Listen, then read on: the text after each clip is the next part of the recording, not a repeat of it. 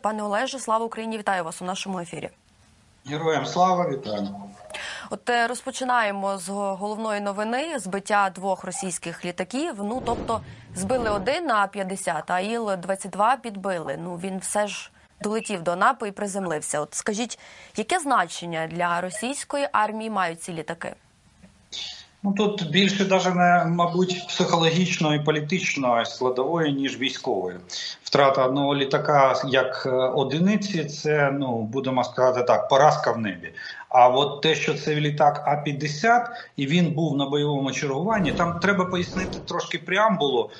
Справа в тому, що після втрати трьох е, літаків су 34 на Херсонському напрямку Російська Федерація е, організувала цілодобове чергування от цих розвідників. Там називається він літак дальнього радіолокаційного е, виявлення. От і це прототип радянський союз створював прототип американському аваксу.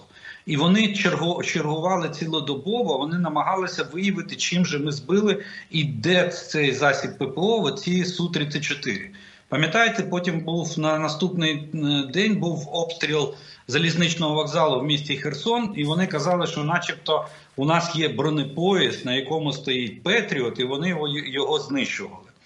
Так, от е, е, ми збили ці літаки. Фактично, ми показали, що російська російські повітряно-космічні сили вони не беззахисні е, в будь-якій ситуації. І ми можемо їх достати на на дуже великих відстанях. Тут особливість цього збиття ще полягає в тому, що треба було знайти засіб, який дістане до цих літаків. От, власне, про психологічний момент, так ви сказали. От е, головнокомандувач збройних сил України Валерій Залужний він повідомив, е, що це вдала робота наших повітряних сил. І водночас росіяни заявляють, що це вони е, випадково самі ж підбили свої літаки, і мовляв, там спрацювала їхня ППО.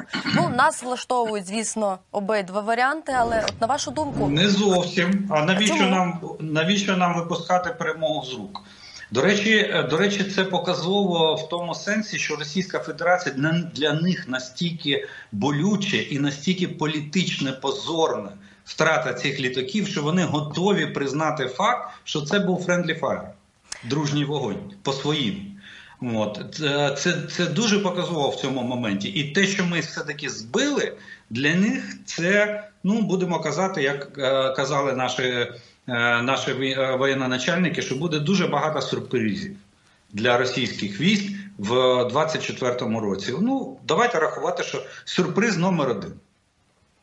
Е, до речі, сьогодні з'являлася інформація в телеграм-каналах, які наближені до Кремля. До Кремля, мовляв, Путін був просто розлючений, там дуже кричав на Шойгу. Все таки, от цей психологічний момент, про який ви говорите, мабуть, ну справді. А, а да, ще ми ж побили рекорд. Е, справа у тому, що це вперше в історії А-50 було збито у повітрі. Це раз. А ну з Іл-22 трошки не вдалося. Рекорд, до речі, знаєте, кому належить? Пригожину. Перший Іл-22 в повітрі збив Пригожин своїми військами, коли йшов на Москву. 24 ну, ми під... червня. Ну, ми підбили. Ми підбили аналогічний літак. Ну, стосовно реакції Путіна, скажу так, що дай Боже, щоб Путін зі стільця не впав, судячи з його стану здоров'я, щоб він там ламав стільці. Він може і покричав на шайгу, але в будь-якому випадку, ну це вже це вже не рятує. А ви справді і... вірите, що він настільки хворий? Що що? Е, ви справді вірите, що він настільки хворий? Що вже я думаю, що так. Е, справа в тому, що та людина, яку нам показують в якості Путіна, вона дуже сильно відрізняється від тої людини, яку ми бачили в травні місяці на Червоній площі. Ну реально, це ж не тільки я, це про це говорить півсвіту. Е, і моторика, і координація рухів, і навіть зовнішність. Ну я я ще не не знаю, не маю такої не зустрічав точніше такої інформації, що хтось з фармацевтів чи лікарів зміг е, чи зупинити, чи повернути вспять так, таке явище, як метаболізм, старіння людини. Ну от ем, добре, давайте ми ще повернемося. Я так проінформую наших глядачів, що повернемося ще до теми збиття літаків. А з вами хотіли би ще поговорити про наступну тему. От сьогодні стало відомо, що білоруські військові вирушили е, на навчання до Росії, і чи може це бути ознакою того, що ворог знову щось задумав. е, Ну, з огляду на те, як все відбувалося у лютому 22-го. Ну тоді ж теж білоруси і росіяни проводили спільні навчання, і крім того, е, зараз у західних е, змі знову почали говорити, що навесні там росіяни спробують прорвати навіть українську оборону з півночі. Ну давайте так. Е, Вони з Білорусь Білорусі зараз не беремо, тому що вони з Білорусі полетіли на територію Російської Федерації. Якщо відео, яке демонструють разом з цією новиною, аутентично, тобто оригінальне, то е, скажу так, що це більше схоже на е, відправку найманців, які е, погодилися підписати контракт зі збройними силами Російської Федерації для, для участі у війні проти України. Сьогодні в Російській Федерації катастрофічна ситуація з е, мобілізацією. І вони сьогодні вербують найманців де завгодно на Кубі, в е, Непалі, е, в, в там самому.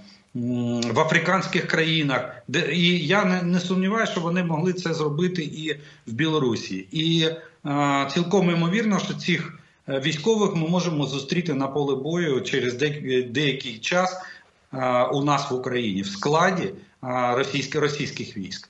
Так що ну на навчання з чемоданами і баулами ніхто не їде. На навчання їдуть з технікою, озброєнням, з е, відправляють ешелонами е, воїнськими. Так, особовий склад можуть перевозити е, літаками, але не отаким колхозом, а організовано військовою частиною чи підрозділом.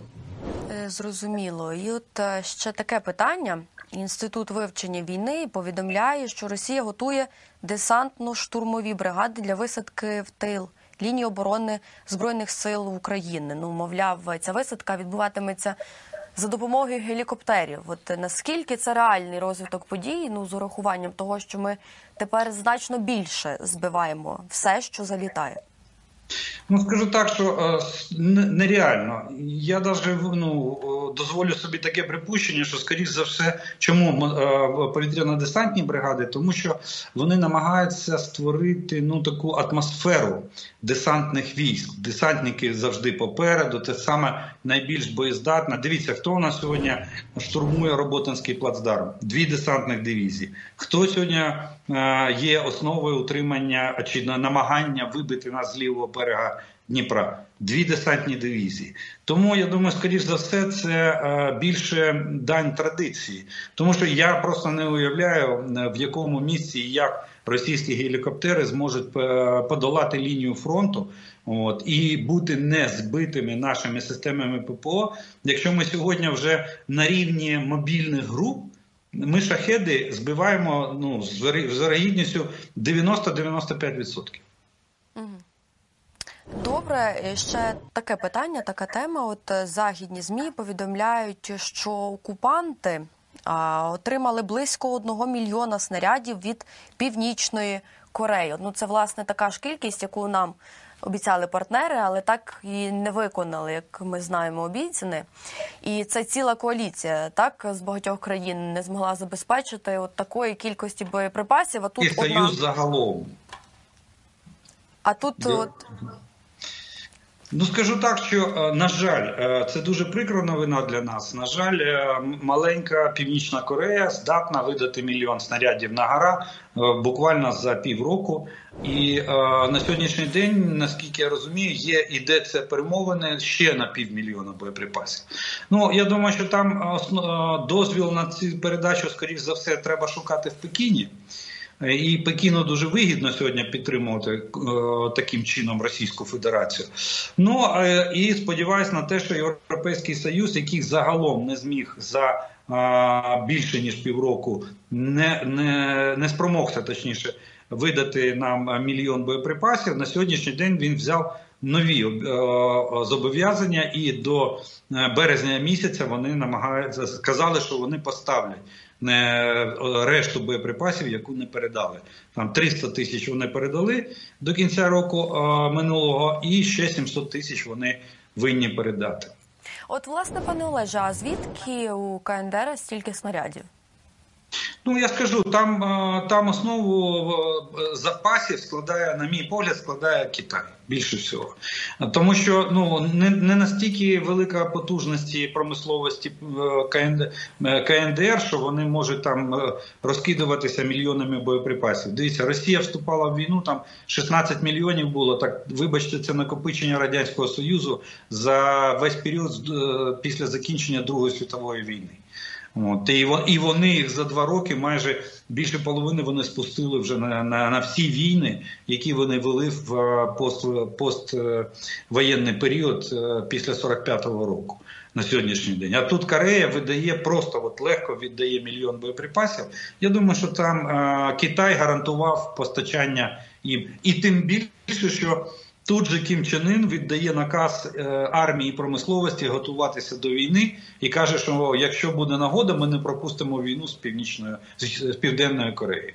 А це до речі, ви справді думаєте, що це саме Китай, це не Північна Корея, якісь от е, двосторонні домовленості Росії з КНДР? Не через це? Ні, ні, ні. Там до речі, до речі, напередодні візиту Шойгу до Пхеньяну був візит, е, якщо я не помиляюсь, Лаврова і навіть того ж Шойгу в Пекін.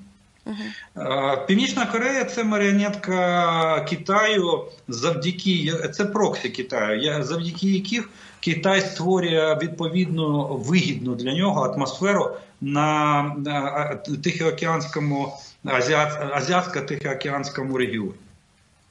Ну, от, власне, тут ще цікаво з огляду на нещодавні новини про те, що КНДР і е, Корея е, вони там вже така дуже велика напруга. Так вони стягують до кордонів війська, і однак Корея інша е, розділена. Так і чи буде умовно постачати з КНДР постачатися ще якісь якась зброя, якщо вона фактично сама потрібна КНДР? Ну да, бачите, що логіки зовсім ніякої немає. І ракети вони хочуть віддати, і снаряди вони мільйонами віддають, і при цьому вони а, роблять провокації, погрожують, е, що завтра вони почнуть війну проти Південної Кореї. Це не підлягає логіки. Не маючи за, спин, за спиною надійного і потужного партнера, який казав. Сказав Кіпчинину, давай віддавай, ми тобі все компенсуємо, і все буде гаразд. І до речі, навіть я везав ще таки на звернув би увагу. Справа в тому, що корейські боєприпаси ці північної Кореї вони мають ну недо, дуже багато недоліків. Точність дуже низька. І а, вирогідність розсіювання взагалі ну непредсказуема. А, то а, вони проводять вони проводять провокації за допомогою артилерії. Причому настільки ювелірно намагається вести вогонь, щоб снаряди не залетіли на територію е, Південної Кореї, щоб попадали тільки в е, буферній зоні. Uh От там можливо використовуються китайські боєприпаси. Вони по якості набагато е, ліпші ніж е, північно-корейські. А північно-корейський ми знаємо випадки, коли коли російська артилерія змушена додатково проводити відстріл, контрольний відстріл партії боєприпасів для того, щоб визначити поправки для, для ведення вогню. Ну і тут ще може таке невеличке уточнення з приводу китайської зброї. Як ви сказали, також ми знаємо про те, що наростає напруга конфлікти Тайваня, так те, що на новорічну ніч очільник Китаю заявив про воз'єднання Китаю, і чи взагалі вигідно, і навіщо Китай в таких умовах, готуючись до власної, можливо, якоїсь е, гібридної війни, віддає боєприпаси КНДР і там Росії допомагає і так далі. Ну я вам скажу так, що за останньою інформацією, до речі, е, сьогодні було дві заяви. Перша була е, це прес е, прес-аташе Міністерства закордонних справ Пекіну, яка там намагалася ай-яй-яй сказати Китаю, що не лізти в внутрішні справи, точніше, Сполученим Штатам, вибачте. От а друга заява була неофіційна, що Китай дуже задоволений виборами на Тайвані. Так що їх влаштовує послаблення позиції демократичної прогресивної партії, яка є проамериканською, е, і посилення позиції партії, яка є прокитайською. Так що Китай він як завжди, його теорія сидіти на березі річці і чекати, по- по- поки е, трупи ворогів пропливуть мімо. А воно сьогодні вони будуть, на мій погляд, будуть намагатися саме це і робити. У них 2 мільйони заробітчан з Тайваню працює на материку. У них 40% інвестицій на Тайвань з материкового Китаю. Так що е, ослаблені позиції проамериканської партії, підсилені позиції е, прокитайської партії, і вони будуть потихеньку притягувати. Їх влаштовує таке. А от Північна Корея буде створювати напругу в цьому регіоні, і Китай буде пропонувати Сполученим Штатам врегулювання цього процесу в обмін на е, відход е, Сполучених Штатів від Тайваню і поглинання поступове поглинання Тайваню Китаю. От, пане Олеже, хотіли би з вами поговорити ще про наших західних сусідів. От е, польське Реч Посполіта заявила про збільшення до максимальної потужності е, виробництва снарядів через великий попит на них. Чи пане Олег мене чує зараз? Так, так, я вас чую. Ви кажіть, чуєте? кажіть. Так, я тоді продовжу, поки ми налагоджуємо е, е, зображення. Тож е, вони налагоджують, збільшує Польща все-таки е, до максимальної потужності виробництво снарядів через великий на них попит. І як ви думаєте, чому лише зараз це відбувається? От наприкінці другого року повномасштабної війни? Ну, На жаль, так працює бюрократична машина західних країн. Вони настільки вони настільки розслабилися. Я вам скажу так, що якщо якби ще не війна в Югославії, то на сьогоднішній день, е, мабуть, НАТО би е, остаточно перетворилося би на політичний блок із воєнного блоку. І тільки тоді їх трошки встряханула ця війна, і вони е, почали е, згадали, що вони воєнний блок.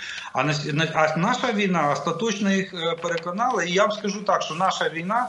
Е, Стала величезним тригером. Я думав, що це станеться після після нашої перемоги, але ніхто не став чекати. В цьому треба віддати належне західним країнам, що вони е, нарешті вони усвідомили, що треба е, треба озброюватися, і фактично сьогодні в світі стартує гонка озброєння.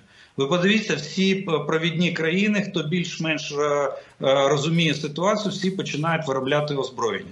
До речі, в Польщі я вам ще додам до вашої не тільки боєприпасів, вони збільшили до максимального обсягу, збільшили вироб, е, збільшують точніше виробництво тротилу. Вони переводять підприємство по стрілецькій зброї на 100 тисяч гвинтівок на, на, на рік. І вдвічі вимагають за рік, вдвічі вимагають, щоб завод збільшив випуск бронетранспортерів і артилерійських систем. Тобто, фактично, це вже гонка озброєння. І подивіться, хто ні. Німеччина приймає участь, у них так, Рейнметал сьогодні розгортає виробництво. Франція, Цезарі, вони навіть готові сумісно з нами їх випускати. Великобританія теж саме. Так що на сьогоднішній день я вам скажу, що фактично стартувала повномасштабна гонка озброєння в світі. От пане Олеже, а це гонка озброєнь, чи це пов'язано от з цими нещодавніми заявами і польської е, влади верхівки про те, що е, вони чекають там за кілька років е, того, що Путін на Польщу нападе, будуть захищатись?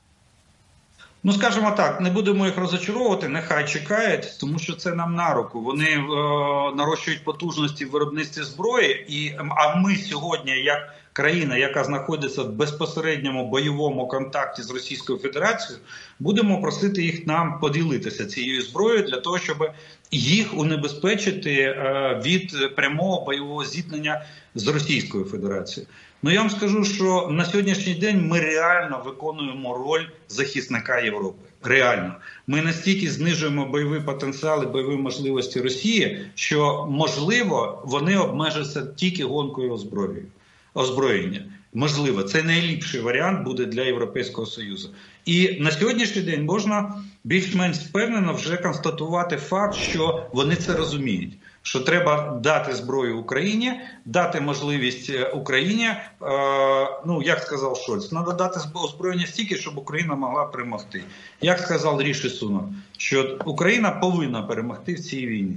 Ну, країни Балтії, там країни Східної Європи, Балтія, Польща, Чехія, Болгарія. Я вже навіть не, не говорю. Це країни, які на нашому боці, і вони готові працювати 24 на 7 для того, щоб нам допомогти перемогти в цій війні. От, е, пане Олеже, ще також цікаво вашу думку. Інше видання Вельт опублікувало, що партнери нарощують військову допомогу Україні, але е, ну чи відчується це якось на фронті, як ви гадаєте? А як же ж? Відчується справа тільки у тому, що розумієте, рішення стартує зараз, і між стартом самого рішення і його втіленням в життя повинен пройти певний період часу. І е, якщо допустимо, Сполучені Штати почали ще в 22-му році розгортати виробництво, пам'ятаєте, коли Джо Байден відвідував завод по виробництву джевелінів і казав, що ви можете в 4 рази збільшити, вони кажуть, так можемо. То них вони вже збільшили виробництво. А Європа вона тільки починає.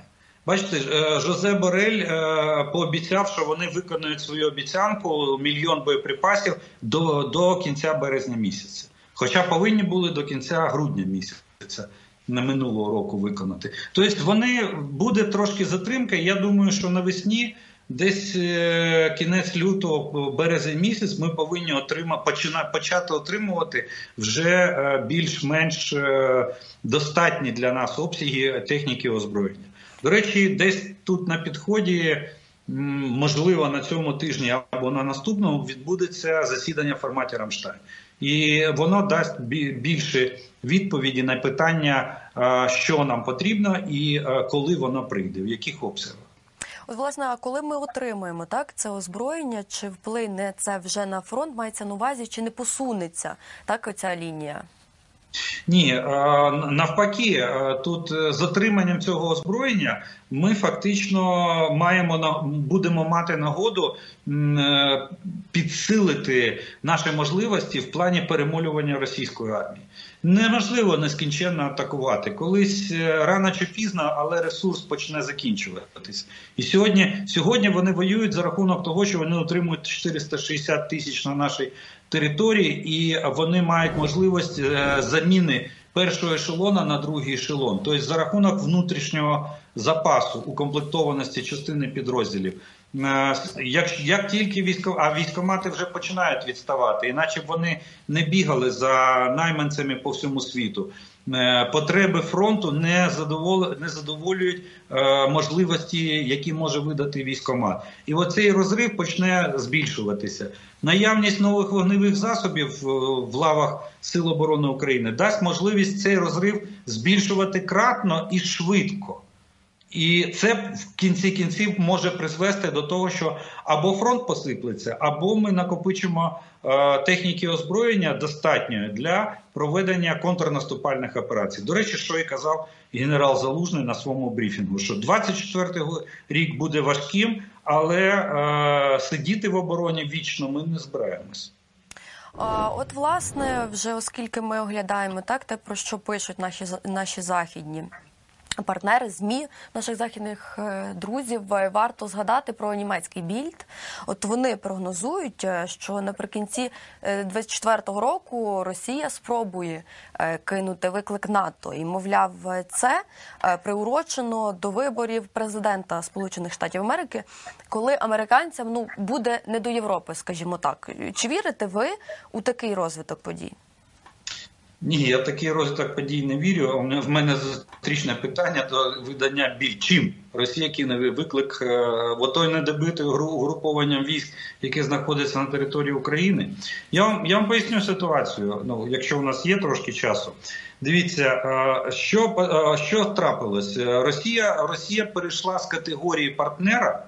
Економічного, фінансового, дружньої і дружньої країни вона перейшла в категорію імовірного ворога.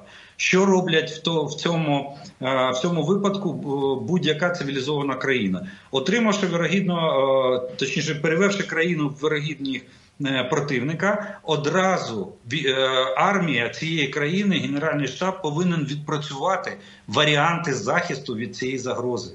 Що і зробила НАТО, що і робить Бундесвер. Вони проводять командно-штабні навчання, командно-штабні воєнні ігри, е, коли Росія є вирогідний противник, і розглядають варіанти нападу Російської Федерації на свої країни. Це буде сьогодні відбуватися у всіх е, це більш е, цивілізованих армій країнах світу, які будуть тренувати свої власні національні армії, і це буде відбуватися в масштабах НАТО. Більду хто хтось злив легенду і а, або замисел на проведення командно-штабних навчань. І вони цей замисел, а він прив'язується для того, щоб розіграти ситуацію.